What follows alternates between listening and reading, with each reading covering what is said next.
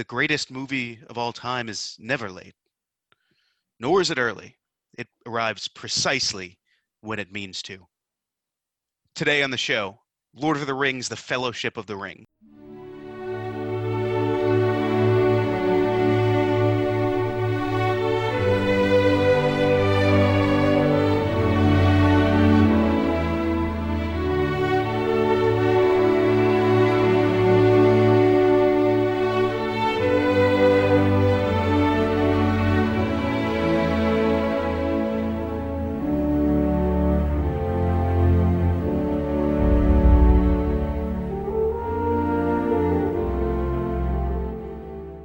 Welcome to the greatest movie of all time podcast, the show in which I, your co host, Rick Barrasso, Now your co-host, Derek Wreck Smith. we're going to watch every single movie ever made, and we're going to help figure out which is the greatest of them all. And this week we have a special guest, Derek.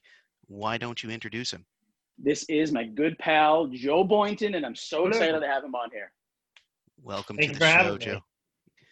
Well, we're uh, we're happy to have you. I think we're going to have Mm-hmm. a lot of fun. Let's talk about last week real quick, and then we'll get to what the movie that Joe picked, Lord of the Rings. Here, one of our favorites on the show. Last week we had a Rex pick, Inglourious Basterds. Uh, it was part two of our double dip director series, where we uh, repeated directors we've done in the past, and ended up being a fuck Nazis double feature with Raiders of the Lost Ark. So I thought that was very appropriate Yes. for the events of those couple of weeks. And I, I really think Inglourious Basterds is probably one of my favorite episodes, if not my favorite episode we've ever done. So go Yeah. back and check that one out. Check out any of our back catalog on Spotify, Apple Podcasts, whatever app you use, and get in touch with us on social media. We're the greatest movie of all time podcast on Facebook, at Great Moviecast on Twitter, and please shoot us an email at greatestmoviepod at gmail.com. We'd love to hear from you. So, Joe, you this week have brought to us Lord of the Rings, A Fellowship of the Ring. Why this one? So I've been into uh, Tolkien for a long time. Uh, when these movies came out, I remember watching them in high school, um, like literally with my high school class um, in drafting and design um, at the Vogue, at Northeast Vogue in Wakefield, Massachusetts. And I remember liking them. I remember liking the movies, and I remember, um, you know, Gandalf versus the Balrog. That really affecting me and realizing in that moment, like these are some of the greatest movies of all time. But it didn't hit me then. It actually hit me while on while I was on uh, while I was on Warped Tour. I was listening to less music and I was listening to more podcasts and audiobooks. And it was probably 2000 and I guess 15 or I don't know when I started listening um, to Lord of the Rings in audiobook on the audiobook form, but I remember falling in love with it. I've, I probably listened to Lord of the Rings and Fellowship of the Ring, especially. I probably listened to Fellowship of the Ring on audiobook probably over 30 times, and Lord of the Rings front to back probably over, I want to say I'm at number six. I've probably been through it about six times. And I just love it. It's it's fascinating, never gets old. It's I understand why Star Wars has such a dedicated fan base because I feel like it's it's the same thing with them as a lot of fans of Lord of the Rings and just Tolkien's universe, all of Middle Earth. Is there's so much detail. There's so much detail. There's so much time that passes. It's such an epic exploration of of content that you just get lost in it, and it. it I don't know. I just love it so much. The the the, the character development, especially Samwise Gamgee, is the strongest. I think he's one of the strongest character developments, like examples of character development. Period. And I just love so much about Lord of the Rings. Um, the influences that it took to create it, uh, the real life situations that J.R.R. Tolkien went through um, to create this story and to create this world. There's just so much to go through and unpack that I I've it never I never find myself bored. Yeah. No, I I mean let's yeah, let's jump into it. First time we we sort of our early experiences with this movie and like you know, The Lord of the Rings as a story in general. I was I mean, had had you guys seen the the like Rankin Bass Hobbit and Lord of the Rings cartoons before the movies came out? Yeah, Yeah, I was actually a big Yeah. fan of that. Yeah, See, I as a child really didn't like them. And They're gross. They're creepy. they, they are. The shit like Bilbo in that is like, ugh, like uh, they showed him on Everyone's like, melting. Yeah, melting. yeah, and it's so I saw the the I remember seeing the trailer for this, and it came out like a year before the movie, and I was like, this is the, like that story. This is related to the Hobbit cartoon in some way, Mhm. and I was like, I need to dive into this. So in that year, I you know I read all the books. I eventually got to like the Silmarillion and took like deeper Tolkien dives. And like you're you're absolutely right, Joe, in that the world that's created is so massive and so intricate. It's it just grabs you. Yeah. And then the movie came out, and just there are images in the movie that were so it's like they were plucked from my brain yeah.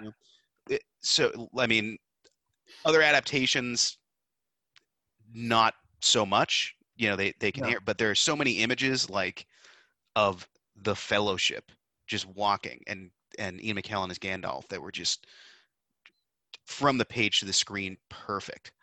Yeah. Uh, but I mean, I remember when I, I first saw the movie. I remember the theater I was in, the dearly departed Revere Showcase Cinemas. Rest in I peace. wish I saw it in the theaters. I watched all of Yeah. them on DVD when I first saw them, and I wish. Oh man, I can't even imagine what that must have been a theater i i went back and saw the i saw the extended versions in theaters when the first before the first hobbit came out Yeah, they did a at one of the theaters near me did all three extended versions in one day and i was just like well i get i get you know 13 hours to kill so yeah. Yep. but yeah derek do you remember when you first saw this movie your sort of Tolkien experiences Do I remember? I'm about to blow both of your minds. Uh, my sister was in the play The Hobbit when she was young, and she's five years older than me. Who she and my mom did. She played um, Kili, one of the dwarves, Mhm. and she got Dwarf. she got she got stuck under a table during the play. It was hilarious. It wasn't meant to happen. more of But a anyways, bomber my- move Yeah, my mom did the piano. She wrote a bunch of songs for the play, which are still memorable to me to this day. But um, I remember when the movie came out, my sister was like, "You got to come see Fellowship with me," and I was like, "I'm just not interested." Stuff. She's like, "Please, just come see this with me." A movie has never blown my mind like The Fellowship of the Ring. I saw it at the movie theater. You ready for this? when it A first out. whopping, it, when it first came out, a whopping twelve times. Uh, I saw it tw- a three hour. My sister saw it fourteen times. Everybody thought we were insane. I just every every time my sister and me were just like at home, my parents were whatever they were doing. Like she's like, "Want to go see Fellowship?" I was like, "Let's go." Yeah. It just I don't know. It took me somewhere else. It's so beautiful. It's so magical. Like this movie has a lot of magic to it that the other two films don't have because I think it it's a little bit more about like the dwarves and elves, and, and the other two are much more about men. So the first one, the first one's very magical to me. I like I said, twelve times, never got sick of it. I to this day, it's still the. I think this movie impacted my life more than any film in the history of cinema. I think I like Fellowship the most out of the three because it. I feel like it's the most influenced by Treasure Island, which is one of my favorite like classic classic books. I feel like it's got a similar pacing at the beginning where you can really uh, feel this sense of adventure. It's got a map just like Treasure Island, where it almost looks like it's the same illustrator uh, in the book, at least. And I don't know. I, I, I can I just feel the sense of adventure, and I know how it's going to go with book two and three. But when you read um, Fellowship of the Ring, you feel like when you're in those early chapters that this story may just go somewhere else. You know, it's just the perfect opening to an adventure of anything I can pinpoint um, that I've gone that I've gone through in TV, movies, or or uh, or or uh, or book like Absolutely. Yeah, I mean, as far as the the books go, I I almost can't separate them and say this is my favorite of the three because I always read them back to back. I even like at, at one point had a big, you know, version of all three together. Big like Yeah. like the looked like the red book, so it was it was really cool. But I mean, for those of you who don't know, I, w- I would say Fellowship, if I had to pick one, is probably my favorite of the books because it's not as segmented, I guess, as the other ones. The Two Towers for for the listeners that haven't read the books, go read them. But the Two Towers and Return of the King books are basically separated into one half is the Aragorn story, and you read it straight through, and one half is the Frodo story, and you read it straight through. right. So it's it's it's different. It's put together different. For the movies, I would say probably Two Towers is my favorite. Interesting. I I think that Two Towers is the most exciting. I just feel I think it's because I love I think it's because I love the book so much is why I like Fellowship the most. I don't like Fellowship's ending as much as the way Two Towers ends, but I think everyone can agree that Return of the King is their not there I get I'd say it's my least favorite. It's more of the winding down of everything towards the end that there's so much extra story afterwards. But um, no, I, I don't. It's I don't know what it is. I just go with my gut, and I wish like I know it's Star Wars Empire Strikes Back is my favorite, and it's right in the middle of everything, and it's just there's so many gigantic events um, in that movie. But Two Towers, if I really loved battle scenes, would be my favorite, but I always come back to watching Fellowship. It's it's not even to me. It's not even the the battle. And I mean, we're getting away from Fellowship. We'll get back to it in a second. But Yeah. it's not even necessarily the battle, but the the build up to the battle. I think is what puts Two Yeah. Towers over the top for me. Oh, And like that- the whole yeah, the yeah. King Theoden, like the, whole monologue. Yeah, yeah. Right, and the the scene where you know Aragorn and Legolas are speaking Elvish to each other, and then Aragorn just dips into like the common speech and is just like, I will die as one "I'll of them, I was yeah. one of them," and it was just like, "Oh fuck, everyone's fucked now," knowing that they're not. And you have like the best Gollum stuff, I think, in in Two Towers as well. I agree. Yeah. I agree. Yeah. Yep, but for sure. Let's get we're getting ahead of ourselves. Let's uh, let's yeah, go let's back. dive in. Uh, uh, Lord of the Rings, The Fellowship of the Ring. It's the first third of Peter Jackson's epic trilogy adapting J.R. Tolkien's fantasy masterpiece, The Lord of the Rings. It stars Elijah Wood as Frodo Baggins, Ian McKellen, excuse me, Sir Ian McKellen as Gandalf the Grey, Viggo Mortensen as Aragorn, Sean Astin as Samwise Gamgee, and just a ton of other people. It's got an 8.8 on IMDb, 91% on Rotten Tomatoes, and a 92% on Metacritic. So we've talked about our sort of early members of the movie and Tolkien and stuff like that. For those of you that somehow have avoided seeing this movie, what are you doing, first of all? But I'm going to ask Derek here, as I do each episode, to throw 30 seconds on the clock, or in this case, his Spotify. And I don't use a timer. Everyone knows that. I, I pick a song from my Spotify, and it's hilarious to me to listen to you say this during a song that only I can hear. That's okay. So Derek's gonna count, put 30 seconds on his version of a clock, and I'm gonna try to describe and try to fit in basically what happens in this movie. This is not gonna quite be a a uh, a situation like we had with Rocky Horror Picture Show, where I almost passed out. I was speaking so fast, but there's a lot to jam in. So Derek, what's your uh, what's your song this week? While I while I do We're, that. we're, we're doing "Happiness Is a Warm Gun" by the Beatles. All right, let's All right, do it. three, two, one. Frodo, a hobbit of the Shire, finds that his the ring his uncle left him is the one, a weapon of Sauron, the enemy of Middle Earth. He, chased by ring wraiths, sets off to the to bring the ring to Rivendell, a city of elves, where it is decided that he, along with eight companions, the wizard Gandalf, two men, Aragorn, Bar- Boromir, three hobbits, Merry Pippin and Sam, as well as a dwarf and an elf, Gimli and Legolas, will bring the ring to Mount Doom to destroy it forever. Along the way, Gandalf falls, presumably dead. They meet Galadriel, wisest elf of Middle Earth. Boromir attempts to steal the ring to, for the use for the defense for his home, Minas Tirith, and is killed by orcs, bred by Saruman, a former ally of Gandalf, who also kidnapped Merry and Time. Ah, Ah, your first one ever. You couldn't finish. close. First one. Right. You, you, you, just, you just became the Undertaker, man. You just got you just got beaten by Brock Lesnar at WrestleMania. That's that's true. That's true. I'm I'm I'm weakly trying to sit up. You got through most of it. I'm I proud did. I feel we got through most of it. We'll never know where Frodo and Sam went. Never. Yeah, I'm Yeah. gonna figure that out. But go watch the movie. Take, I mean, this the regular theatrical versions on on HBO Max, so you can get it there. But if you can get Yeah. the extended versions, do it because there's so much more there. It's so much Come on, rich. come on. It's been it's been 19 years. If you haven't seen it, you should be ashamed of yourself. Yeah, And you, they came you've out had with the- time. Then they just come out with the 4K uh, versions. I don't know if they're extended, but I'm pretty I- sure that, like they just came out. Yeah, Uh, like just very very recently. I don't I don't know if they're extended either. I don't think um, they're extended. They'll probably put those out afterwards. But Yeah, I didn't get the Blu-ray. I didn't upgrade to Blu-ray because the Blu-ray the color was just off. Okay. Really? It was a weird transfer. It, the, the Interesting. DVDs actually look better. I I want to get a digital version of it uh, in 4K and see how that goes. That's my that's my plan. Yeah. Sweet. All right. So we've talked about most of what happens in the movie. There's, I mean, let's talk about what we like the most about it. And there's a lot Let's to love about Lord of the Rings. So let's count down our three favorite scenes in the movie. Joe, we'll start with our guest today. What is your third favorite scene? Uh, the Council of Elrond. Um, Nice. when um, when the black speech is being said out loud and and you can hear it in the air and it almost fills up the air and everyone's like you can't you can't use that you can't use that language here like it's like bringing the it's bringing the darkness to us like like that was terrifying when Gimli tried to um, smash the ring with his axe and then you just see the eye kind of light up the screen and you know you can just kind of feel like the you know it's not going to go the way you want it to go the famous meme of you know one to simply not just walk into mordor but Yes. just go uh, bilbo want, trying to grab the ring from frodo and scaring the absolute shit out of us Oh, Everyone in the theater jumped a mile.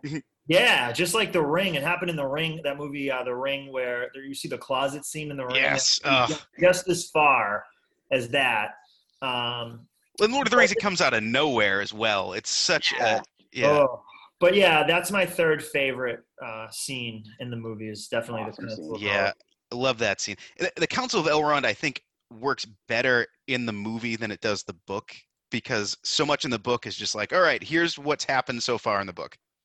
I, I mean, I, I love that scene. My favorite part of that scene, I would say, is uh, the look on Elrond's face when Merry and Pippin emerge that yes. spying. Motherfucker. He's like, oh, Sam, oh, that's cute. Fucking Merry and Pippin. Uh, yeah. all right, Derek, what do you have for number three? All right, my number three is the last battle sequence of the film, uh, the battle at the River Anduin, or Anduin River, uh, with the Uruk-hai and Boromir getting killed. I wept like a little baby the first time I saw it because I love Sean Bean so much. And I was That's like, tough. come on, come That's- on. Why That's a tough actor to again? love. You got to see him die every, every time. because I fell I fell in love with Sean Bean in Goldeneye. He died in Goldeneye, and then I was I saw Lord of the Rings. I'm like, come on, the only guy who like dies in this besides quote unquote the death of Gandalf. But um, yeah, it was just an awesome sequence. Um, the ba- I, I love the way they choreographed all the battle sequences. I think one point like the main Uruk-hai like throws a shield across the land, and Aragorn almost gets decapitated against a tree. Oh, Um, six. Yeah. yeah, the, the, the, him throw, putting a knife in his leg, pulls it out, shoves a sword in his stomach, and then decapitates him. What a battle sequence that was! Oh, Um, I was almost mad, like when Boromir blows the horn of uh, the horn of Gondor. I'm like, "What are you doing? You're attracting more Uruk-hai. Come on, man! Even I know that. I'm not even from Gondor." There's Um, something really funny about the Horn of Gondor. Like even in the book, it's just it makes you laugh. It's very endearing. Like it's it's it's very like empowering, but it's also kind of silly. Yeah. In the movie and in the book, like I Tolkien feel like strikes me as a guy who just didn't get what silliness was. No. Like he's like in this like he's there's a a, a city in the Silmarillion, and this is where a very famous character got his name. Uh, there's a city called Tirion upon Tuna, Mhm. and I just don't think he realizes. Oh, I named a fucking city after a fish. right, Like right. he just doesn't. He's just like, oh, he blows a horn. That makes sense. Of course, he'd blow a horn. But then Uh, he killed it with Nargothrond. That name's awesome. He's got a lot of great names. Uh, Yeah. Gondolin. oh, uh, amazing. Tolkien basically accidentally created a fucking entire genre of metal, like without even. dude. Children of Yeah. Is the most metal, one of the most metal uh, fantasy books. Period. It's Yeah. just, it's so depressing though. It is. Oh, it's tough. Oh, it's so depressing. ugh, Right. very, very yeah, so- Greek tragedy. Very. Ugh, Yeah. yeah. so to, to get so to get back like I the one moment that I absolutely love at the end of the scene is that um so Sean Bean's character Boromir he tries to take the ring, ring from Frodo and you think at that point this is a villain but it's actually the ring controlling Boromir and then when he at the, you think Boromir's gone like, you don't know what happens to him and then Merry and Pippin are about to get kidnapped Boromir comes out of nowhere and kills like a hundred Uruk-hai and he's so badass and he's just like on his knees getting shot with arrows and he's still getting up that him Boromir getting up three times after getting an arrow was like, oh, Dude, he's Man, got like, it's just- both It is. lungs. He's got it in his heart. He's got one in hardcore. his Yeah, he's stomach. just Like amazing. Yeah Like, it, he- is, it is one of the great deaths in in cinema. I feel like. it is, and it's also ridiculous. Yeah. Like that many arrows that deep in a body, you're so dead. You would not. But this is also a fantasy genre, Yeah. so you know you can. Joe, did you see the uh, did you see the Lord of the Rings cartoon, like the weird, like half half realistic, half cartoon one? uh, the one from like was it from the seventies? Like Yeah, like yeah. Boromir gets like Bor- so in the movie in this movie in the, the real- you know Boromir gets three arrows, and th- that movie he gets like seventeen arrows in him, and he just cuts them off with the sword. I'm like, come on. Well, men were of like literally men in Lord of the Rings are different creatures to to us. Like they're Yeah. right.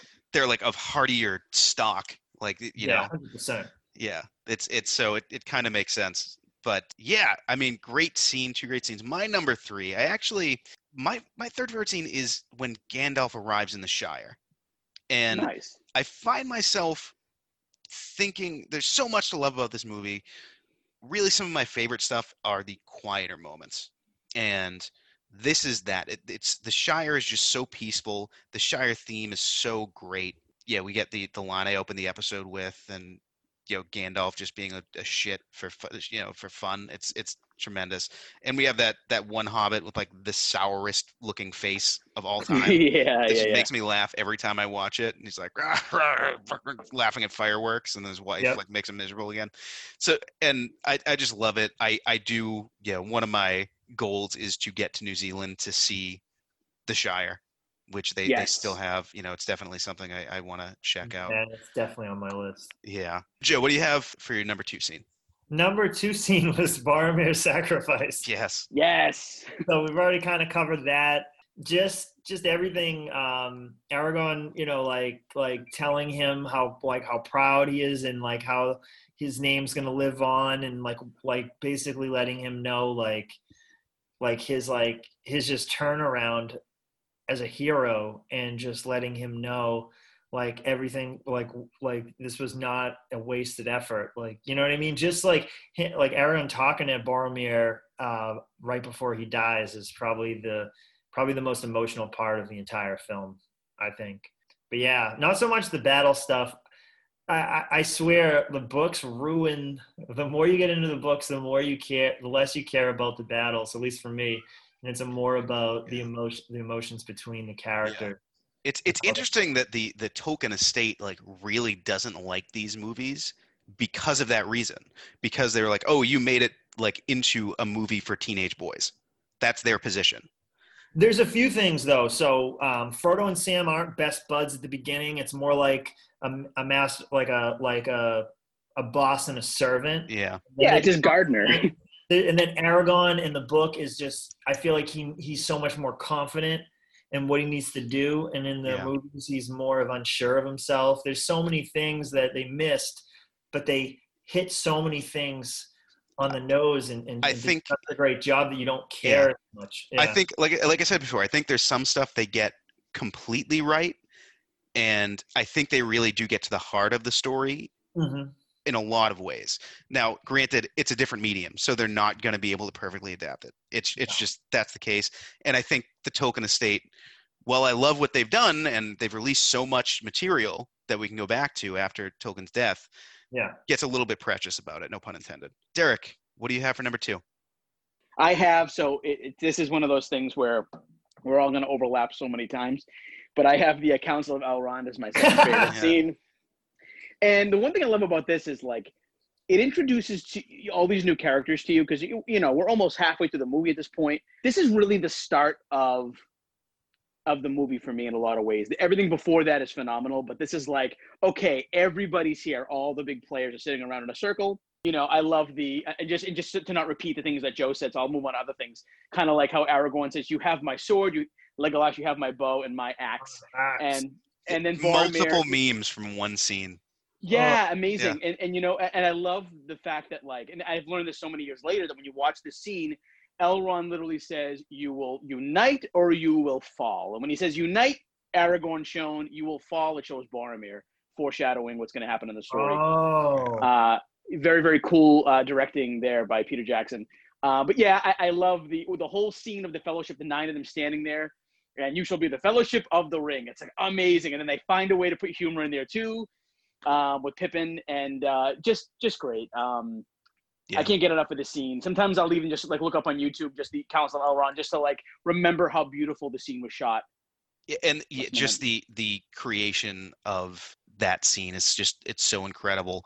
S- specifically, I think the how Rivendell was was realized, and right, it's just, right. it's incredible, and it's I like the three, and I'm this is gonna sort of segue into mine because the my scene is my number two scene is Lothlorien, and Mhm. specifically, I mean, more so for like the vibe, and specifically in Lothlorien, the conversation between Boromir and Aragorn, where Boromir recalls how beautiful Gondor is and why it's worth defending and why he wants Aragorn to come back and rule and not necessarily rule at that point, but just see the city with him. And that to me adds so much dimension to Boromir as a character. Yes. Uh, I mean, we also, you know, we meet Galadriel in the scene, and Cate Blanchett is so great as Galadriel, and really just gets the, the great vibe. And I, I like that the two domains where the elvish rings are that we see in this movie are so unique because that's really the power of those rings is it allows Elrond to craft Rivendell how he wants to see it and Mhm. allows Galadriel to keep Lorien as it is. So I, I Right. I just I love those two cities so much. I, I, just to add on what you said, like one of my favorite lines in the entire movie is when Boromir's talking to Aragorn and he says, "Have you ever been called home by the sound of silver trumpets?" Yeah. Um, just the way he the way he phrases it, the way he words it, it get, kind of gives you chills. Um, Yeah. You don't even you've never even seen this place before, although you do see it for a glimpse in the beginning of the movie when Gandalf rides there to go to the library. But you don't see Minas Tirith until Return of the King, and it's still beautiful. The, the imagery is wonderful. To me, it ex- it explains Boromir's actions in trying to steal the ring because if he loves that place that much, Yeah. Right. it makes sense that he just want to defend it. All right, so that's our uh, our number two scenes in Lord of the Rings: Fellowship of the Ring. Joe, what do you have for number one? Number one, um, Gandalf versus the Balrog. Um, easily Oh, hell number yeah. one. That crushed me when I first saw it. Everything about that, action wise, incredible. Um, the way that the uh, orcs, which I would call them goblins at this point, I feel like when they're more in the caves, I consider them more goblins, like using the word goblin based off of The Hobbit, even though I know they're the same uh, but there's different you know varieties of them. But yeah that's that's number one. Uh, i don't think it i think that scene alone is what catapulted that movie into like the ti a timeless movie and one that would be remembered for a long long time like star wars i think with without uh, gandalf in the balrog um, I think the would significant the movie would be significantly different without that scene. Um, and I kind of wish, spoiler alert, if you haven't seen this movie and it's been like eight, it's been the 19 years. Uh, but Gandalf coming back, I, I agree um, with the writer of Game of Thrones. Uh, he said in, in an interview that that's one of the weaker parts of the story is that he comes back. It would have given more weight to Gandalf's character if he didn't come back but yeah, that's my number one. And you, you really just the fact that you're seeing something from like the Silmarillion era, where where something from two ages ago, from like the first age of um, in the second age of of Middle Earth, is like is like showing up, and it was like it's like one of seven that exist in Middle Earth at the time of the Third Age, and you know that it was a servant of Morgoth, and and you basically hear Gandalf talk about Morgoth in this scene, and you don't even realize as a viewer if you're just watching the movie that that's a, you know, Gan, um, that's Sauron's boss. That's the devil in Middle Earth. That's like the biggest, baddest dude that ever existed. Yeah, Cast off the planet, got cast into the void of basically space, um, which makes it seem more sci-fi than than just fantasy. But uh, anyway, like meeting like seeing that i thought the cgi on the balrog is amazing. I wish it didn't have wings. I don't feel like it makes sense something that dwells in the earth to have wings. I feel like in the story it wasn't supposed to be that. It was supposed to be just a creature of just flame and smoke and it doesn't really have a form um more just a shadow itself but yeah that's my number one Yeah. Excellent. Yeah, uh, I love it. And, and and you mentioned you know Game of Thrones there, and I that's that's a pretty good opportunity because I, I don't know where else we talk about it, but uh, I I feel like, and I think George R. R. Martin has said this that in a lot of ways Game of Thrones is a direct reaction to Lord of the Rings, and Right. you know he the, the what he always says is like, well, I always wanted to kind of know what Aragorn's policy towards orcs was when after he was king when he was Elessar did Elessar try to exterminate all of them? Or did he try to like welcome them back into society? You know what was what was his tax policy? But I, I actually right, right. but I but I actually think that Lord of the Rings is a story when it comes down to it is about how tragic it is and how sad it is to see magical things leave the world. Yeah. right? Because that's you know all through throughout all three movies is there's this through line of the elves are leaving Mhm. and they're taking away the elvish magic and on the other hand uh, game of thrones and song of ice and fire is really about how ugly it is when magic comes back into the world and yeah, it's like the complete opposite. Yeah, Yeah. good call. and like just think about how in in you know g- th- this is our by the way episode tradition where we go off on a game of thrones tangent. Wh- like anytime magic is used on there how horrifying it is. And Right. like it's melisandre giving birth to a shadow demon or it's like blood magic. So it's just it's it's interesting to see how much today because lord of the rings i mean the earliest stuff tolkien wrote for this was in world war one you know, it, on his quiet time, he started writing the Silmarillion. How much that's affecting pop culture even today. Right. But Derek, what's your number one scene? we might as well keep going here because I, I- you know, when, when you're breaking up this movie, you know, scenes. It, it- for me, it's more like segments, like where they're located. What location's my favorite at that moment? Yeah. Uh, my favorite location in the Fellowship of the Ring is the Mines of Moria.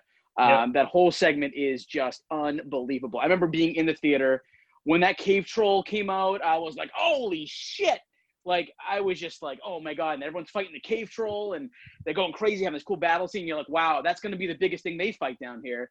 Nope No. and uh, and then you hear that like growl of the Balrog, and the theater shook. And I was like, "What are we in for right now?" And when I saw the design, the design of the Bal, and like you said, he mentions Morgoth, and I was like, "Who is this guy now? Who's Morgoth?" I'm ta- I'm listening about Sauron over here. So after I'd seen the movie, I looked up Morgoth and became infatuated with Morgoth.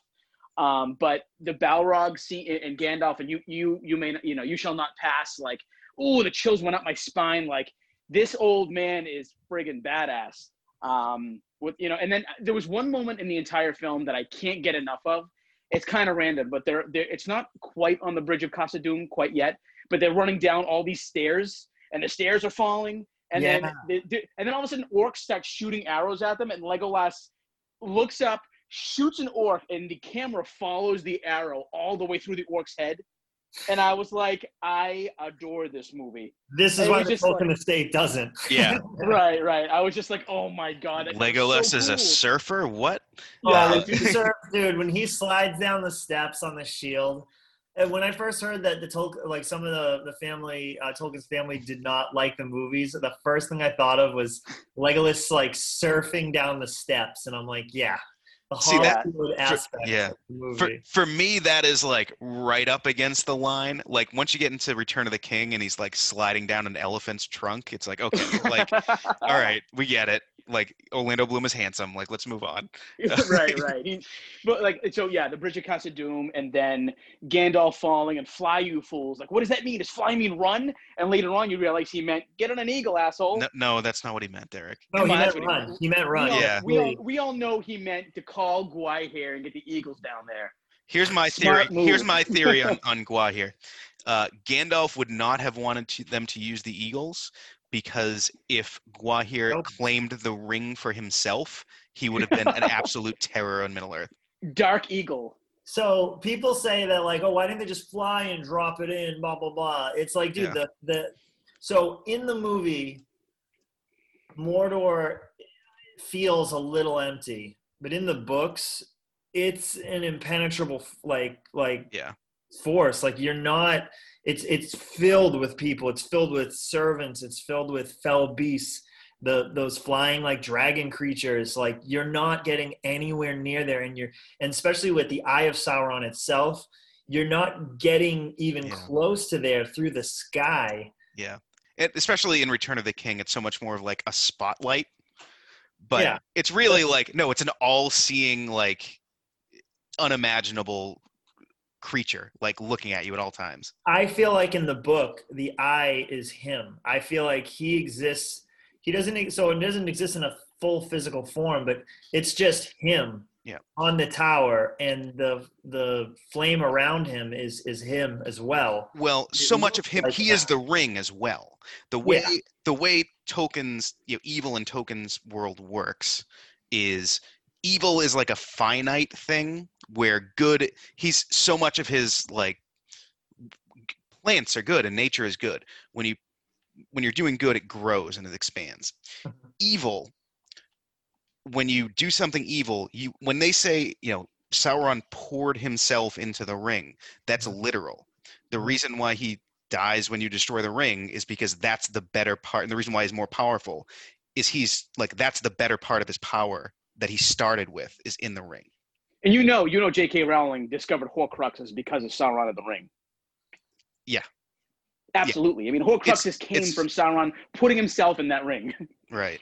And that's and that's why Morgoth over time in the Silmarillion goes from like the most powerful of the Valar to like an elf will kill uh, or not even an elf like a man will kill him in the end like Hurin will kill him in the I'm not gonna like, lie. Like, I. I know we're talking about Fellowship, but like, I'm not gonna lie. Like, j- just for like maybe Holly, this is one of those those trilogies that like I'm glad Hollywood made it more exciting. Mhm. Other movies, I don't care for that, but this, I'm like, I kind of wanted to see a physical physical Sauron again. And I know they actually designed that, and it was supposed to be a battle against Aragorn and Return of the King, but I kind of felt something was something was missing. Like, there's there- there- yeah, there's no big battle sequence between one and somebody else, and you kind of need that in Return of the King and didn't get it as much. They even cut out the scene where he cuts off the mouth of Sauron's head, and I would have liked to have seen that in the regular version, but that's just, I guess, me nitpicking on the other ones. I'm excited for Amazon series. I don't I don't feel my gut's telling me they're gonna blow it. My gut's telling me that it's it's it's not gonna compare to the trilogy and it's gonna become more of a Game of Thrones clone Oh, for Yeah, sure. yeah. It's going to be Game of Thrones. it's gonna it's i'm gonna watch it because same way i watched i did not like the star wars uh, sequel trilogy the newer the newer star wars the three um, but i watched it anyway because it was star wars related and i went into it but i'm just bummed because if you really took tolkien's work and you adapted it in a series and you took your time and you didn't hollywood like hollywood it up you would have something that could possibly be timeless and be amazing. And maybe it won't be the biggest show. like it won't be Game of Thrones. It won't be the biggest show, but it will be what it should be in in a, you know in a visual form. And I think that's so much more important than the bottom dollar. And I don't think we'll we'll get that. And it and it's and it sucks. Uh, right. I have high hopes, but who knows? I mean, I don't. Yeah, I, I, I'm just going into it like Cautiously optimistic. I'm not even. No, I'm not optimistic. Once Yeah. I got rid of the, the Tolkien professor and he wasn't working with the show anymore, I was like, you just you just fucking blew it because that yeah. that guy is the best source of Tolkien right now. And if he's not helping you do it, and you had him at your disposal, then clearly, I don't I don't feel like they respect the. Yeah, I my my like cautiousness towards the Amazon stuff comes from the fact that they literally like greenlit three huge fantasy series like as as at the peak of Game of Thrones. Yeah. And they were like, "All right, Wheel of Time, Lord of the Rings, and Dark Tower." And Dark Tower got canceled because that story starts off very small and by the end it's huge, but it starts off very small and they were like, "What if we had more action up front?" And they were like, "The story doesn't really work with that. It becomes unbalanced." They were like, "Then you should go find somewhere else to make your show," and Right. they they couldn't.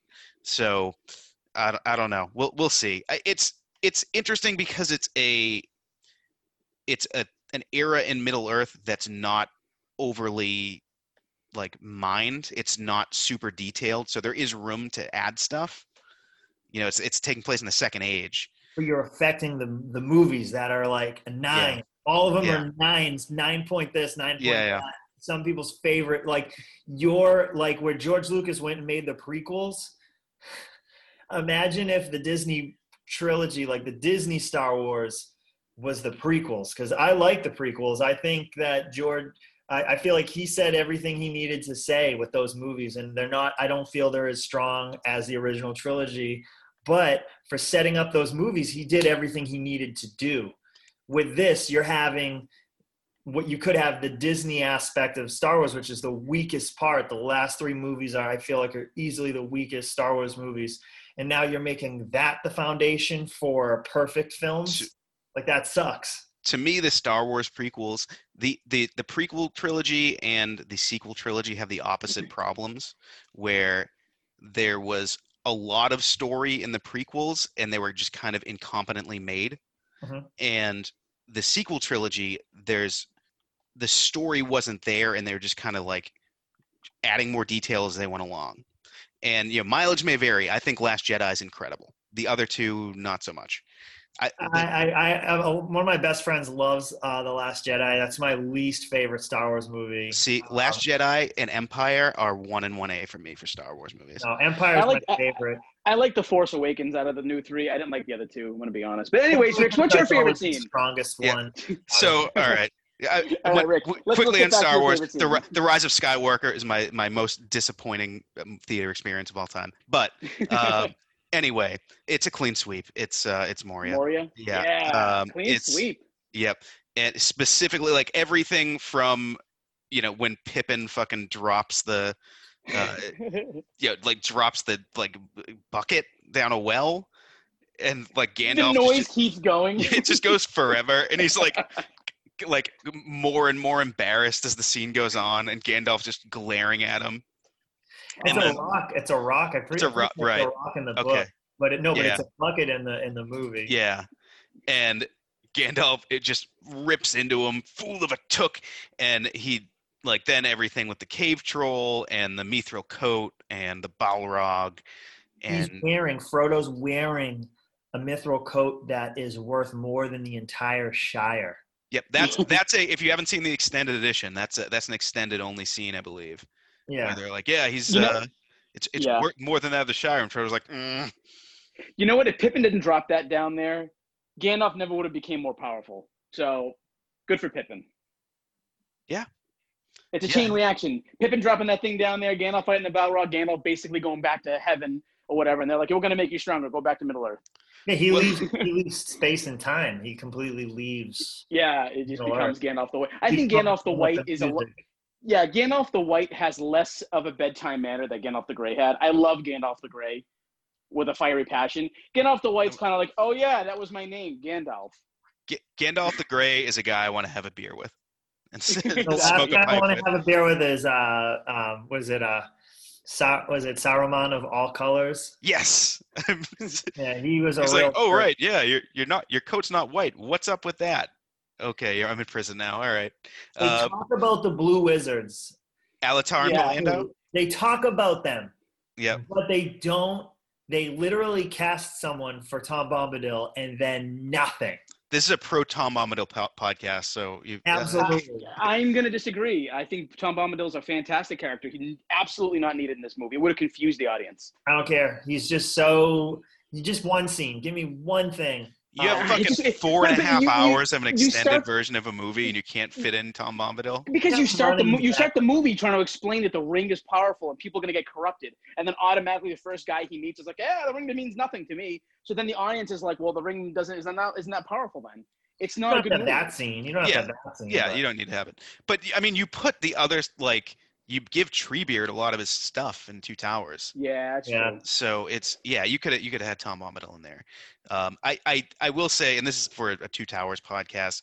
I I really do wish they didn't have Faramir as tempted by the ring, as in the book. He's just like, this is not. Yeah, my recollection because it's been a few years, but this is like, this killed my brother. This is not worthy of my like desire. Yeah. Right. All right, let's uh let's we talked about our favorite thing. Let's talk about our least favorite thing. Oh, man. And I'll Yeah. start here. And I kind of have two. Peter. One one is just basically like this is a white fucking movie. This is a white male movie. And you know, it's like let's It let's really throw let's throw like even if it's like some extras, let's throw some some some variety in there as far as the casting. The other one is like Liv Tyler. Uh, while I like her in a lot of stuff, or in some stuff at least, she does not belong in the outside of the 20th or 21st century uh, as an actress. Some some I- actors I kind of agree. some actors are like great fit for ye olden times, be it fantasy or or you know historical. She's not one of them. Right. I don't I- have I- a I- problem with her in this movie. I don't. Um, I just see her as Arwen. I don't. I didn't. The biggest problem with with any actor in the movie for me is Legolas because he just does. He's just the action guy. Yeah. Um, but but that's really it. She's my. She's not on my list of. She's on my list that you could recast. Um, but she's She's she made my recasting list as well, but we'll we'll we'll get to it. What's Yeah. uh, Joe? What's your what's your least favorite part? My least favorite part of the movie are the CGI flames. The, I think that in 2002 and throughout the time they filmed these the other movies, the Two Towers and um, and Return of the King, I feel like CGI really. I feel like it was getting there. I feel like they put as much in, but you can tell that they're on sets. And some of the the only thing that doesn't make this movie timeless that I wish they would go back and remaster is some of the backdrops and some of mostly the flames. The flames, the flame effects in all the Lord of the Rings movies, some of them are so bad where you can't believe that they accomplished what they did with Gollum so well, so perfectly.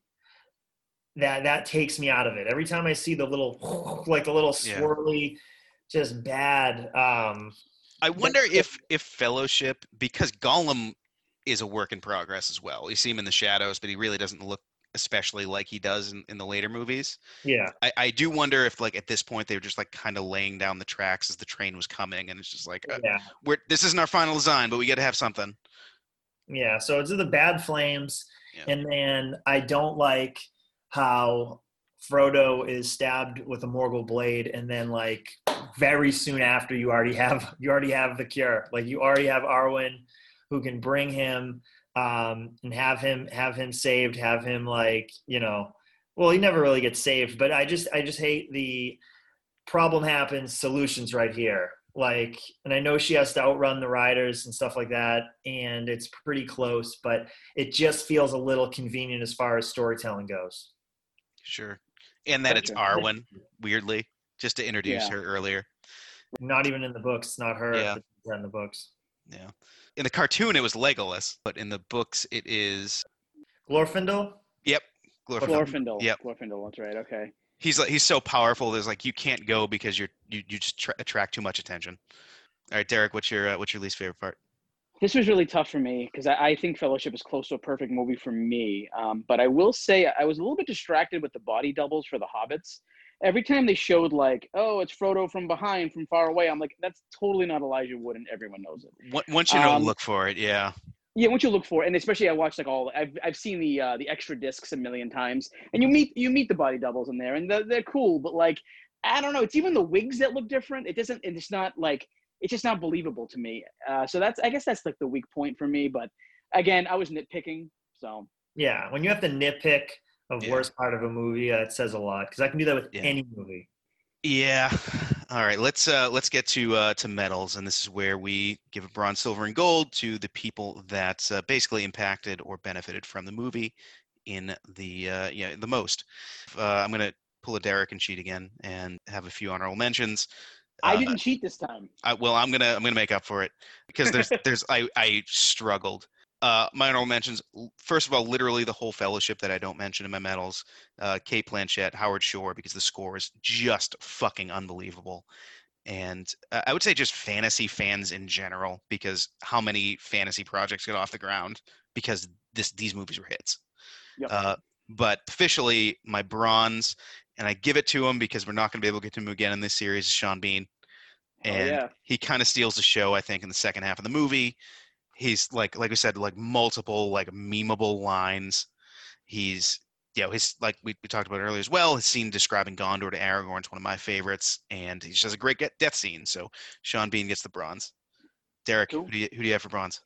Actually, my and this was at Rick. I mean, and Joe. Like, this might have been again. These these are every movie It's we do tough. is hard because they're our Yeah. favorites. Uh, this was really difficult, but my bronze is going to Howard Shore. Um, I will never forget this music from the movie as long as as, as I live. I mean, I, I when I went back and I read The Hobbit after seeing Fellowship, I played the Fellowship soundtrack on repeat while reading The Hobbit, and it just made the experience so much better. Um, I love the theme to the Shire; it's beautiful. I love all the different like theme musics that everybody gets.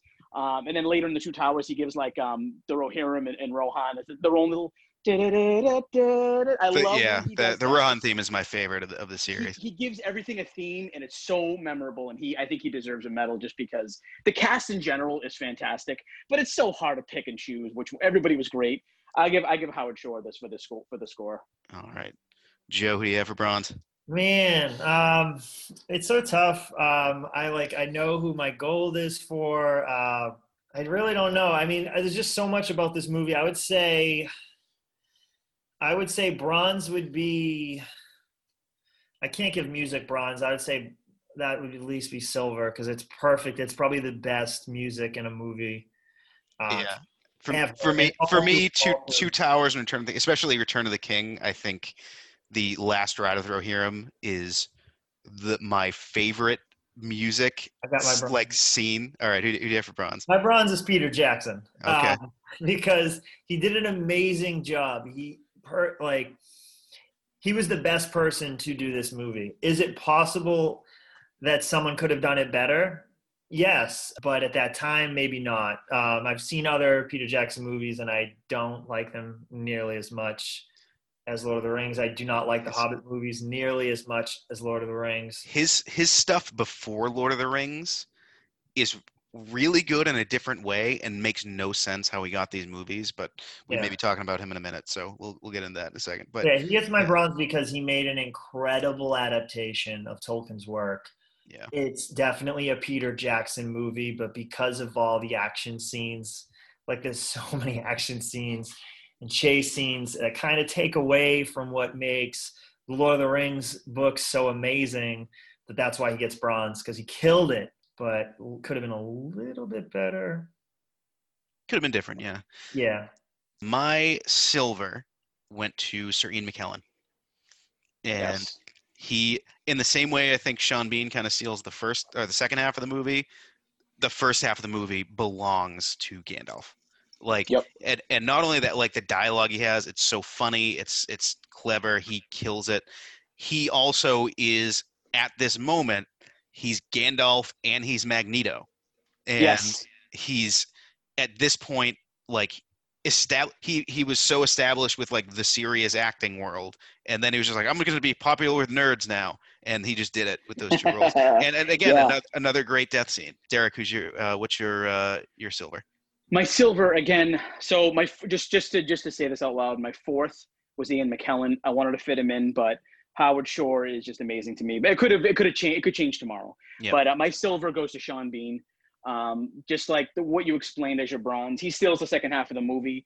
Um, every everything Sean Bean says matters, even if it even if it's not important in the script as much as other lines. Sean Bean makes them important. The way he stops and the way he observes things, the way, just I know Sean Bean had a script on his lap during the Council of Elrond because the script got changed overnight and he had no time to learn it. And he had on his lap and he just made it so I don't know. He he's so incredible to me as an actor. He's so versatile. Um, but he just makes this um like I said, Boromir is kind of a nobody in the books. He really is. He's kind of like, okay, Tolkien's like, there's a character also in the Fellowship called Boromir, and then he dies. Uh, that's kind of what I felt with Tolkien's writing, but I feel like the, the the writers for the for the movie really were like, we're gonna give we're gonna give Boromir a lot more. We're gonna make him a character that you care about. Um, and then he, he he has this sort of arc where he like is he a bad guy? Like is he like you know he, but he's controlled by the ring. He's a human. And then he goes at the very end and he say he tries to save Merry and Pippin and he dies for it. And I, like I said before, I like that mentality of like when you when something ha- when you get knocked down, you get back up. He keeps doing it and doing it and doing it, and it's just so that's life to me. Life is like you get knocked down, you get back up, and Boromir is like that whole thing for me. So Sean Bean gets the silver. I've always said Chumbawamba had life figured out. Uh, Joe, uh, Joe, what's your uh, your silver medal? Silver medal goes. Uh, silver medal goes to the visual effects team on, Yep. uh, of the movie. I feel like the fact that they made everything look like it was thousands of years old. There, if you if you go into the uh, apparently in the 4K uh, releases that just came out, you're seeing even more detail that you didn't know existed in the originals. And it just it's just the amount of dedication, uh, the balancing of the swords. Like there's so much that just feels so real and it's the same reason why the original Star Wars trilogy is so powerful because so much is built instead of CGI. The CGI is some of the worst parts of this of of the trilogy, um, and the physical props are some of the best. Um, and the fact that they used you know the famous illustrators that worked on on illust- like just the illustrations of some of the books and the later releases of the books and famous posters famous artwork that was tied in um, to just the books have them work on the film too was what made this feel so feels just lived in. authentic, authentic Yeah. so they get silver for me Yeah, absolutely, absolutely. Great choice. My gold goes to Peter Jackson. And not only are the movies themselves good, but just the story of how this guy, the movie he made before this was a movie called The Frighteners, which is I don't know, it's it's a very fun movie, but it's a comedy that stars Michael J. Fox as a detective who talks to ghosts. Like yes. it it's it's a fun movie. It makes no sense how he was able to be like, I I made this movie. I should get three massive fucking three and a half to four hour like Dude, like epics. insane. It and like the fact that he like was pitching it and pitching it and pitching it, and eventually New Line was like, okay, three movies. And he's like, what, what? Excuse me? it was going to be two originally He's gonna, Yeah, he was two, pi- he was pitching it at two, and the studio was like, "Wait, no, no, let me give you more money to make more movies." And it, ju- it just Right. makes no sense how they, why, how, it's, it's crazy. Uh, and the fact that he brought it to New Zealand, and yeah you know, if if someone else would have made the movie, someone else could have done a great job. Like Guillermo del Toro was going to do The Hobbit, and that would have been a really great take, and it would have been totally different. But if Del Toro was making Lord of the Rings first, wouldn't have been New Zealand. It would have been a totally different feel. yeah so Right. he's he's so responsible for it, and like he's his stuff before this. Even if you go past the Frighteners, he like weird, gross out horror movies and like quiet drama, like quiet British dramas. How he got this job blows my mind, but I'm glad he did. Derek, who's your gold medal winner? Gold is the same as you, Peter Jackson. Uh, it's a no-brainer for me, um, just because, like you said, everything you said is like you. This guy who's not really a known director for doing epic things just gets these movies dropped in his lap in a lot of ways. I mean, obviously it's vice versa. He was the one who went to go do it, but just watching the extras on, on the the original Fellowship discs, like I'm so exhausted watching him work. This like Yeah. chubby New Zealander with like you know lying on the floor writing down and, and and with a camera in his hands looking up i'm like this guy is making me exhausted he's only in like day five Yep. um and just like you know how do you put a task like that to film and make it work and he did it you know he he did it and not a lot of direct like if spielberg did this this wouldn't be i mean it would have been they, it, would have been a fun adventure but it wouldn't have been as intricate as it is because i think peter jackson Yeah. um, did a lot of extra things that a lot of directors wouldn't have thought about. I think Yeah. it was very special. I'm glad this made him as a director, and I think he he gets my gold. Bottom line. Yeah. Yeah. Joe, who's your gold?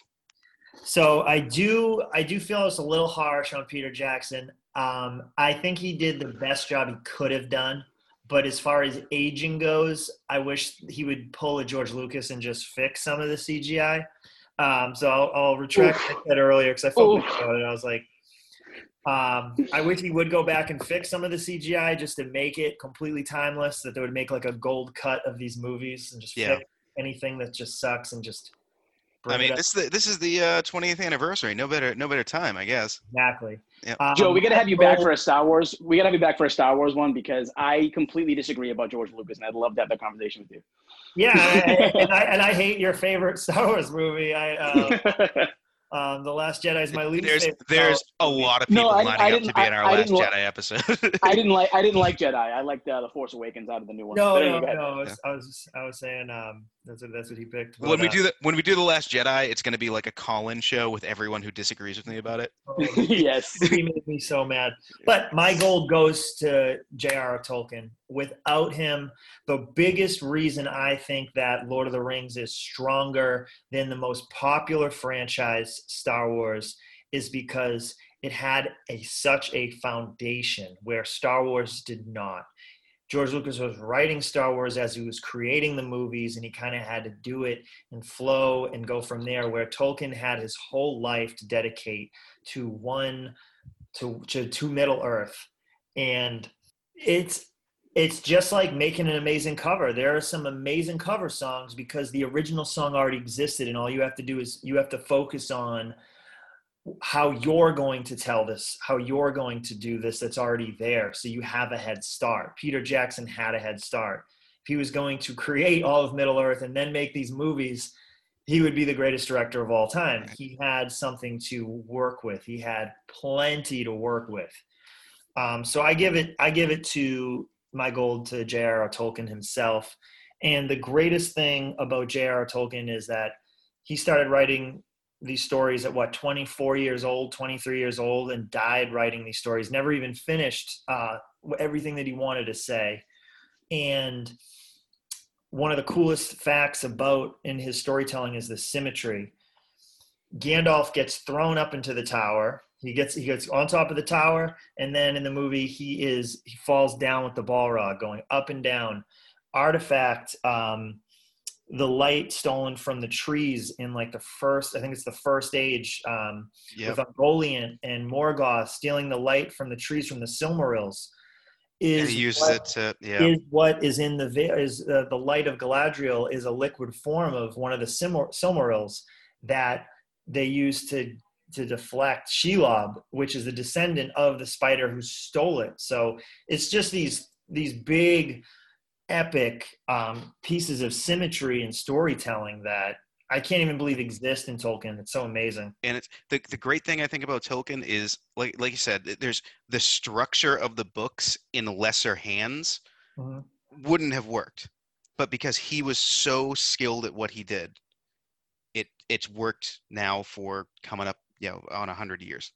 All right, so those are our medals. Let's get into recasting if we have any. Derek, start with you. Do you have any recasting for the movie? So I didn't think about it too much. I thought about it a little bit, but because I think the cast is so incredible, I was like, you know what? I should leave it alone. But because they're remaking, not remaking it, but because they're doing more Lord of the Rings stuff in the universe, I was like, who would I like to see as Aragorn and Legolas, act, characters like that in the future? And um, a few actors came to came to mind. One of them was Michael Fassbender. Yeah, I'm gonna. I I'll, don't- I'll I'll step on your toes there. I have not only do I have Fassbender as Aragorn if he's cast today. Same, I do think, too. I think it's going to happen. We all have Fassbender Yeah, as we Aragorn. all- you- it's Yeah. yeah. That's I do too. insane. That's amazing. Um, honestly, not for Legolas, but Mads Mikkelsen might be a cool Boromir. Boromir, Um, okay. I like Mads Mikkelsen um because he's like he's so much he's such a mysterious looking actor. I feel like he's so likable, but he has a dark side. You could play a cool like anti-hero or something or whatever. I'd almost like to see him as the like Sauron, like the like the the beautiful version of Sauron. that could be really cool too. Yeah. Um, and the other thing is, I heard you got. I mean, I, you mentioned earlier Arwen.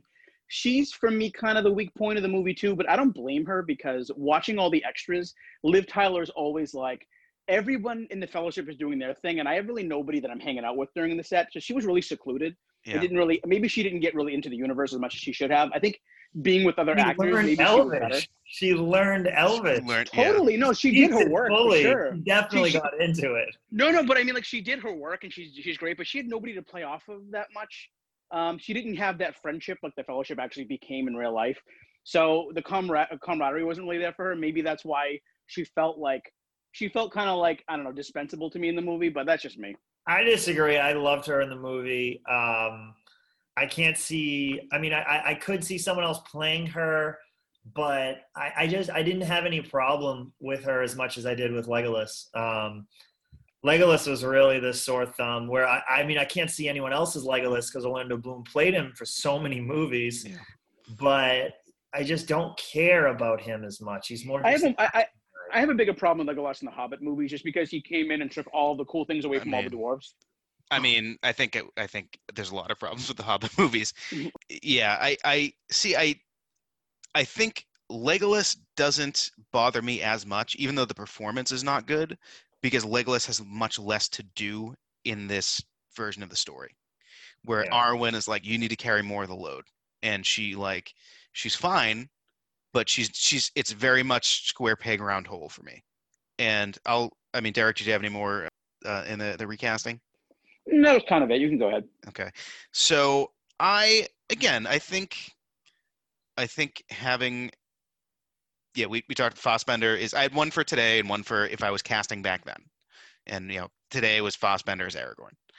And in 2001, I was thinking like I was going through like who could have played Arwen that I think would have done a, a better job. And I think maybe is, and I don't think Liv Tyler's a bad actress at all. I know people do rag on her a bit, but there- like I said, she's great in uh, The Leftovers. It was a show on HBO. She's excellent in it. The Strangers, I like I like her in a lot.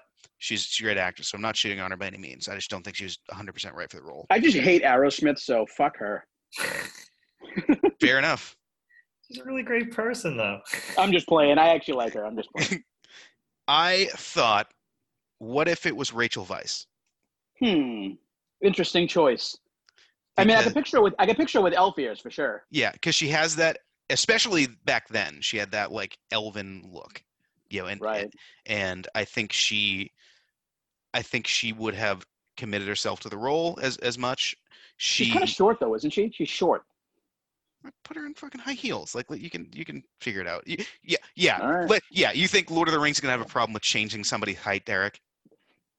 It would be distracting if No, they're the Aragorn like three feet tall. Yeah, that's best at literally that's literally like That was going to be my gold What medal. they- the what they do. the Scale, scaling. it's a Mark Henry situation. It's like we we need you to make somebody look taller or shorter. It's like yeah, that's what I do. what a Uh, reference. My recasting for Frodo would be James McAvoy. Um, he's a much stronger actor than Elijah Wood. Frodo in the books is older. Hmm. Yeah. and the hobbits he's one of the oldest hobbits and i was looking at a lot of uh, videos online i've looked at a few videos for recasting because i'm so bad at finding you know just actor names and and i, I just i get fall in love with the, ca- the characters in films i don't really Yeah. follow the people who play them as much as i should um, but yeah james mcavoy is incredible he's a 10 out of 10 actor he kind of looks hobbity he he's older than he looks a lot older um, obviously um, um, than Frodo in the in the films. Uh, but uh, yeah, I think he would be perfect. Yeah, I, I agree. choice. If I if I was casting Frodo today, that's probably the direction I'd go in. Although it'd be weird to have him and Fassbender in the same movie again, and just have Right, it be, right. have it be like it is funny that it's like there's so many X Men. Like you have two Mag in our recasting, we'd have two Magnetos, we'd have Professor X. Hugh But- Jackman is Gimli. sure. no. I mean, he kind of has the Aragorn look if you dirty him up a little bit, but I, I, Oh, don't- I, would- I totally. wouldn't I wouldn't do it. Yep. So And it Huh. needs motherfucking Tom Bombadil. yes, absolutely. Anyone, just put him in. I'll play movie. Bombadil. I'm I'm No, no, no, no, guys, guys, guys, guys. Daniel Day Lewis is Tom Bombadil. Can you imagine the method acting that he would do? He'd just be singing everywhere he goes. He just sneezes and they give him an I'll tell you, what, Daniel Day Lewis as Aragorn, like at the time. mm, that, now that you mention that name, I'm thinking Last of the Mohicans. Yeah, I think. yeah, like that part. in that late '90s, early 2000s. So who was supposed to play Aragorn got got Stuart cut from Townsend. Yeah, he was too young. Townsend, right yeah. before, and then they had someone cast for Tom Bombadil, and then they didn't put him in the film. So I agree, though, that uh, was it Viggo Mortensen uh, that played him? He was perfect. He was literally just Yeah. living in the woods when they were filming and just like collecting berries and like just being a psycho Yeah, um, to get to get to get make become believable in the role. So I remember telling one yeah. of my friends that. I, I was telling one of my friends, I was like, "Yeah, did you know that Stuart Townsend was originally Aragorn?" And they were like, "The guy from the Who," and I was like, "No, no." How about Derek? This is this is up your alley. How about the the version that was almost made in the Oh, the- uh, the the, Beatles Beatles, the Beatles version? Yeah. So do you know who was going to play each part? Because I do know that. Um, Go- go I for it. read I read that it was going to be Paul McCartney would be Frodo. Okay. Uh, Ring, Ringo would have been Sam. Uh, George Harrison would have been Gandalf, Okay. and John Lennon would have been Gollum. Um, and Stanley Kubrick was going to direct it. So I don't care what anyone says. I just wanted to see. I, I'd love to see what that would, you know, what that would have looked like. Kubrick directing is the is the wild card there. Yeah, that's a I wild feel like card. I feel like he could have actually made it good, whoever the Oh, cast was. God. Yeah. So, like I was saying, how uh, Peter Jackson did a he did a great job, but it could have been better. You'd have to get Kubrick. Like Kubrick would have made a better Lord of the Rings, just based on his attention to detail. There would have been Alright. there would have been several rape scenes in this very in this version. Well, Yeah. I feel like Kubrick could be more like, all right, so George Harrison, take 307 of You Shall Not Pass. Let's go. Uh, let's. Uh, so we here at the Greatest Movie of All Time podcast, we recognize that not every movie can be the greatest of all time. Only one can. But I think we do contend that every movie does at least one thing better than any other. What? Let's start with Joe. Joe, what does Fellowship of the Ring do better than what singular thing does it do better than any other movie? like I said before, attention to detail, making things feel a thousand years old by using physical props. They do it better than everything. The closest I've seen to as good was um, what was it? Uh, 2049. Um, Blade Runner.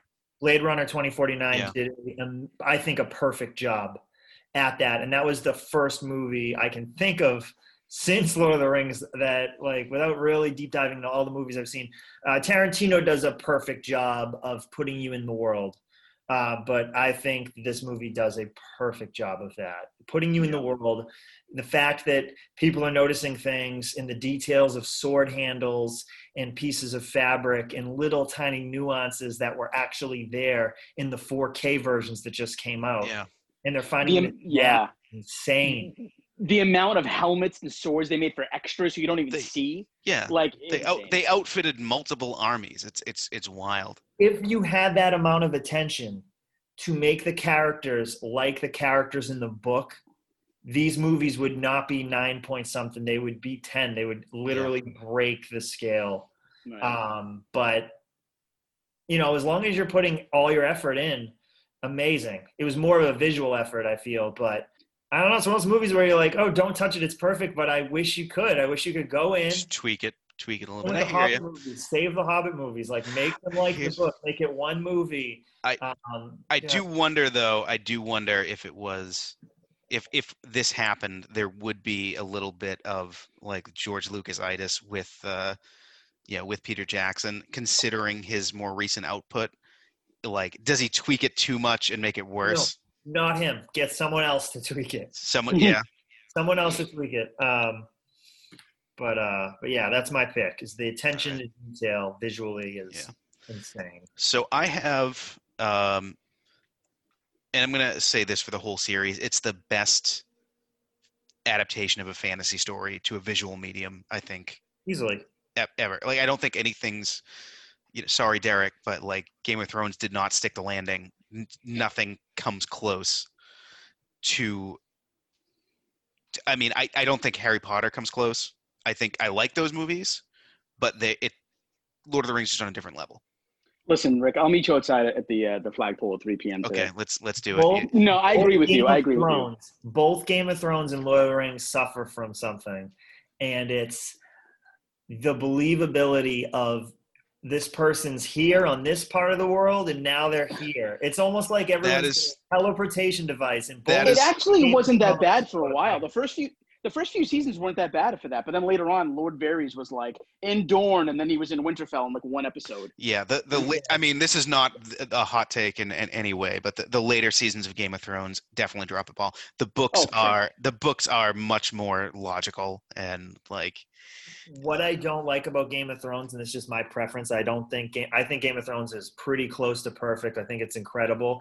It's just a little gross. like sure. I don't like goriness in anything. Yeah. So it, that's the only reason I'm not insanely tuned in and have read all of game like all of those books, uh, Song of Ice and Fire, um, because it's gross. like I can listen to Lord of the Rings while I'm going to bed at night. The audiobooks are, I think, the Yeah. best thing to come out of Lord of the Rings.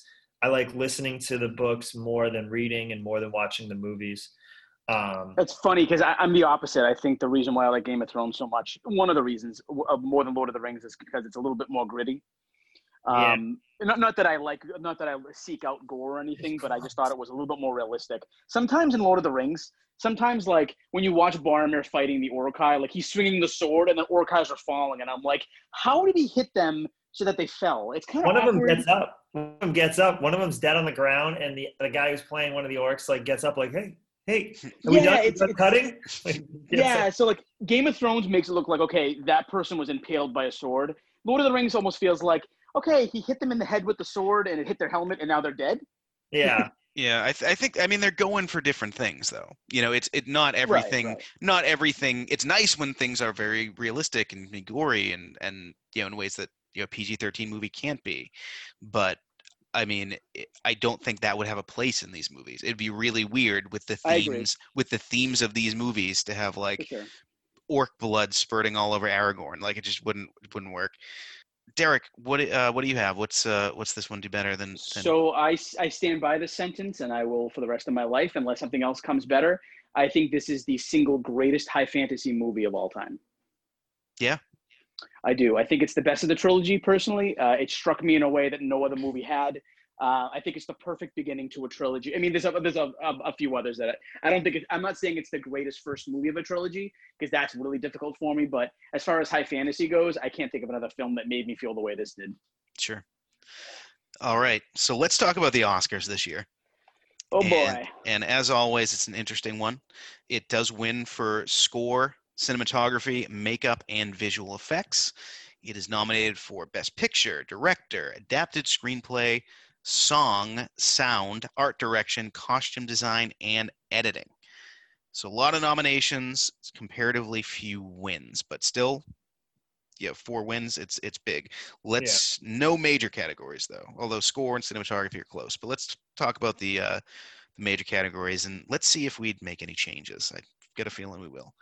Best Picture is won by A Beautiful Mind.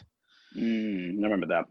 Other nominees, other you know, Fellowship, uh, Gosford Park, In the Bedroom, and Moulin Rouge. Hmm. So, so, I, I mean, I'm I'm pretty comfortable here putting Lord of the Rings as the winner. I mean, I I'm gonna agree with you there. Yeah, I Yeah. mean, I, I I think I saw a beautiful mind, and I you know it was good and it's all, fine. but like it's fine. Moulin, Moulin. I'm usually I'm a big fan of musicals. I don't really, I don't think I've seen Moulin Rouge surprisingly, but I guess I would say Fellowship wins this category for me. Yeah, I I've just just like Empire Strikes Back changed movies forever. I really think Fellowship of the Ring did the same. It changed. It didn't change as much. It didn't make the popcorn film like it didn't. It didn't change it at the same level as Empire Strikes Back. But I think it was another notch in the post. I think it was another heavy hitter that would change movies for a long time. I think so because you can now, as a filmmaker, you can now pitch a studio and be like, yeah, it's three hours long. It's just like Lord of the Rings. Like it is a, it's a touchstone. You know, you can. You Game can do that. Wouldn't exist. wouldn't- oh yeah, never. that The series books or the TV or the TV show. this that, that series got i think got greenlit not not just because how good the books were but because these movies existed and Yeah. success and how much time passed between a like between that and a successful fantasy I can almost guarantee you the pitch for Game of Thrones to HBO is like it's like Lord of the Rings with nudity Yeah. and gore. yeah that's- like yeah that's that's the pitch for eh, for the TV show at least.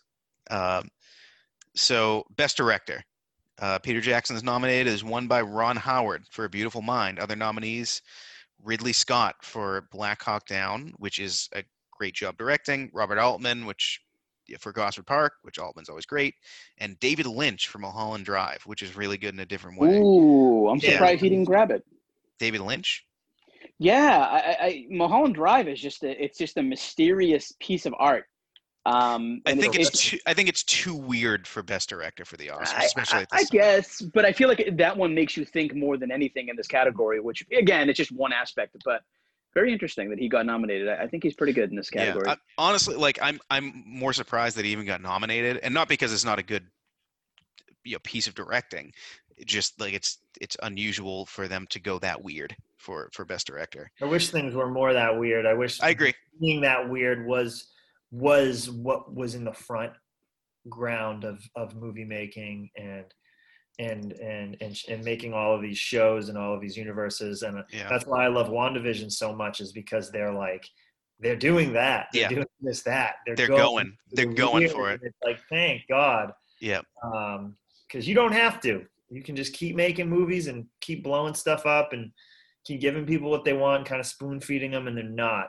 Yeah. Mandalorian is not either. It's you know what I mean. I feel like people are starting to really get what makes something timeless and what what I should th- be made. Yeah, I think we're seeing because we're we're gonna have to reckon with this with movies and with TV post COVID, because the next few years at least, theatrical movies I feel are going to, and there'll be some there'll be some good stuff. Don't get me wrong, but I think we're gonna see a lot more of playing it safe to try to make up the money they lost this year.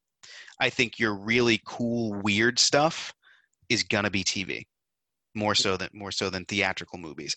You'll get like tiny little budget like weirdo sci-fi movies and and stuff like that, but I wonder if those are going to be on Netflix or those are going to be on Amazon Prime or something. Yeah, there's that. some odd choices. Like I know that for me, like um, I know a lot of people agree with this, but like the Many Saints of Newark, the prequel movie to The Sopranos.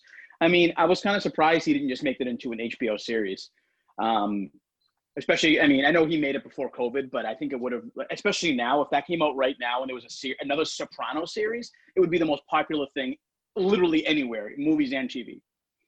Um, so I think it was an odd choice. I think TV is the future, not movies. It's also very difficult to capture the fire of of the Sopranos like that. True, yeah. man like it, it sounds like yeah it would be great but the chances of people shitting on it for not being as good and Right, right. be like a Godfather three situation, as we're saying. Well, yeah, yeah. but it is- you might be setting yourself up for failure Yeah, Sopranos is like an easy A plus. Easy Yeah. it's got some bad episodes it's got a weird season but overall it's it's it's as close to perfect as a tv show gets Right, agreed. So best director, I, I think we're all comfortable in saying that Ron Howard should not have won. I'm going with Jackson just for the amount of work he had to do. dude he was a beast he Yeah. just like he, he did more in a week than most people Yeah. did most people did in two months Yeah. like Re- I yeah, agree. rewrites, all kinds of shit. I agree. So best actor, I mean, it would be if someone were to be nominated from this movie, it'd be Elijah Wood. Yeah, I guess you have to kind of go with Elijah Wood here because there's no other actor in the movie. Because Frodo carries the whole story in the in the first movie. Um, so you kind of have to Hero, go with. Elijah. Huh?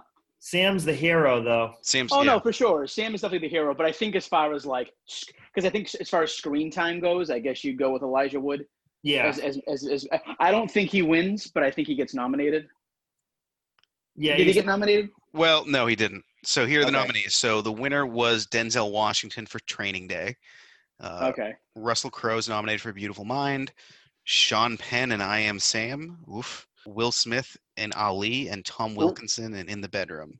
What was that oof for? For Sean Penn and I Am Sam. It's fantastic. Do you, do you mean the performance that is mocked later by uh, by Robert Downey Jr. and uh, oh yeah, it, it's marked in a script. Big deal. It's still a great performance. I yeah, mean, because it's like an inside Hollywood joke that it's like I, I don't know. I think I think I I've seen Sean Penn in Colors where he's like a fucking badass cop, like a piece of shit. He go he is a versatile actor. To Yeah, see him play fine. this part, unbelievable. fine. I I I'm I'm not a huge fan of the performance. Um, great in other stuff, like Sean Penn. Uh, I guess we're fighting twice this week. I guess so. So fight fight one is at noon. Fight two is at one. So let's. two two fight on the car. Why did I schedule two fights so close to each Yeah. other? I, I don't know that we can we can throw Elijah Wood in this category. I don't know. I mean, if, if anyone wants to make the case, I'll listen. But I. All right. So I, I, I'm, I'm good. I'm good here. I think Yeah. he did a great job, but I'm, I'm good here in, in nominating him. okay. This is an Uh, ensemble piece. Yep. So, best actress. I don't think anyone would really qualify. No. best supporting actress. Uh, I mean, anyone to make the case for Cate Nah. Blanchett or Liv Tyler? Or It's just they, they're too small of roles. I mean, I wouldn't I wouldn't put either one of them in the ca- in any category. Okay. So here's the interesting one. So best supporting actor, Ian McKellen. Uh, actually, oh, I missed this in our, our rundown here. Ian McKellen is nominated for best supporting actor. Uh, he does not win. Best supporting actor is won by Jim Broadbent for Iris. Other nominees are Ethan Hawke in Training Day, Ben Kingsley in Sexy Beast, and uh, scumbag Jon Voight as uh, Howard Cosell in Ali. Uh, John Lloyd. yep. Uh, come on, McKellen wins that. Yeah, I, I agree. Here's the other question, though: Is there? Do we want to put somebody else in, from the movie into this Yeah, I category mean, as well? I, I think I think Sean Bean deserves a spot personally, um, but I guess that's up for debate. I mean, Um, I I think he's so I- fantastic in this movie. I mean, I think you could you could make a case for Sean Bean. You could make a case for Viggo Mortensen. You could make a case for for Sean Astin. I feel like as well. Yeah, maybe. I, I think Sean Astin does a whole lot more in the other in the Yeah, a strong stronger case in the So next. if you were if you were saying the whole all the, the whole trilogy, who was the greatest actor in all of the movies? It's absolutely Andy Serkis. Yeah. Um, better better than anyone. Period. But I don't. How much is is he? He's not even in. Uh, He's barely in this one. yeah, he's not Yeah. in it enough. Yeah. Yeah, he's barely He's- like he's only he's, he's only in about 15 minutes maybe of Return of the King, as if I recall correctly. Maybe it may be longer. Never mind. He disappears in the in the bulk Yeah. of the movie. Yeah. But I mean, Two Towers, I, I think it's almost like unforgivable that they didn't nominate him because they were just like, we don't under we don't understand this. like Yeah, it's, it's it's that's up.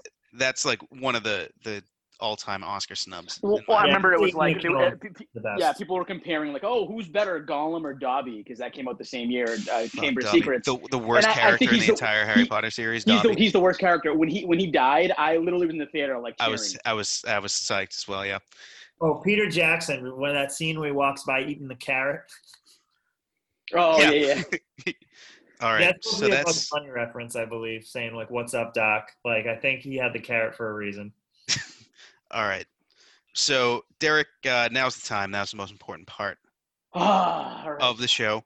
I'm going to throw 30 seconds on the clock, and you're going to describe to us why Fellowship of the Ring is the greatest movie of all time. Derek, to be are you are you ready? Never. I'm never ready for the segment. Too bad, we're going anyway. Three, Okay. two, one, go.